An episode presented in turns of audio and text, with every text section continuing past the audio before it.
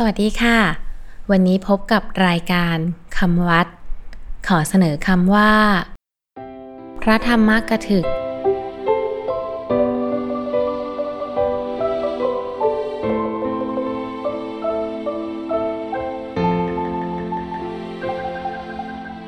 คำว่าพระธรรมกถึก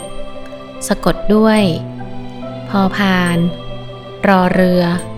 สละอะทอทง รอหัน มอม้ากอไก่ ทอถุง สระอึ กอไก่ อ่านว่า พระธรรมกถึก พระธรรมกถึก แปลว่า พระผู้แสดงธรรม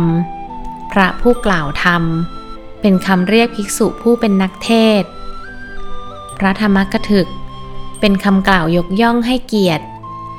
แสดงถึงความเป็นผู้รู้ทางศาสนธรรมเป็นอย่างดี และประกอบด้วยองค์คุณ 5 ประการ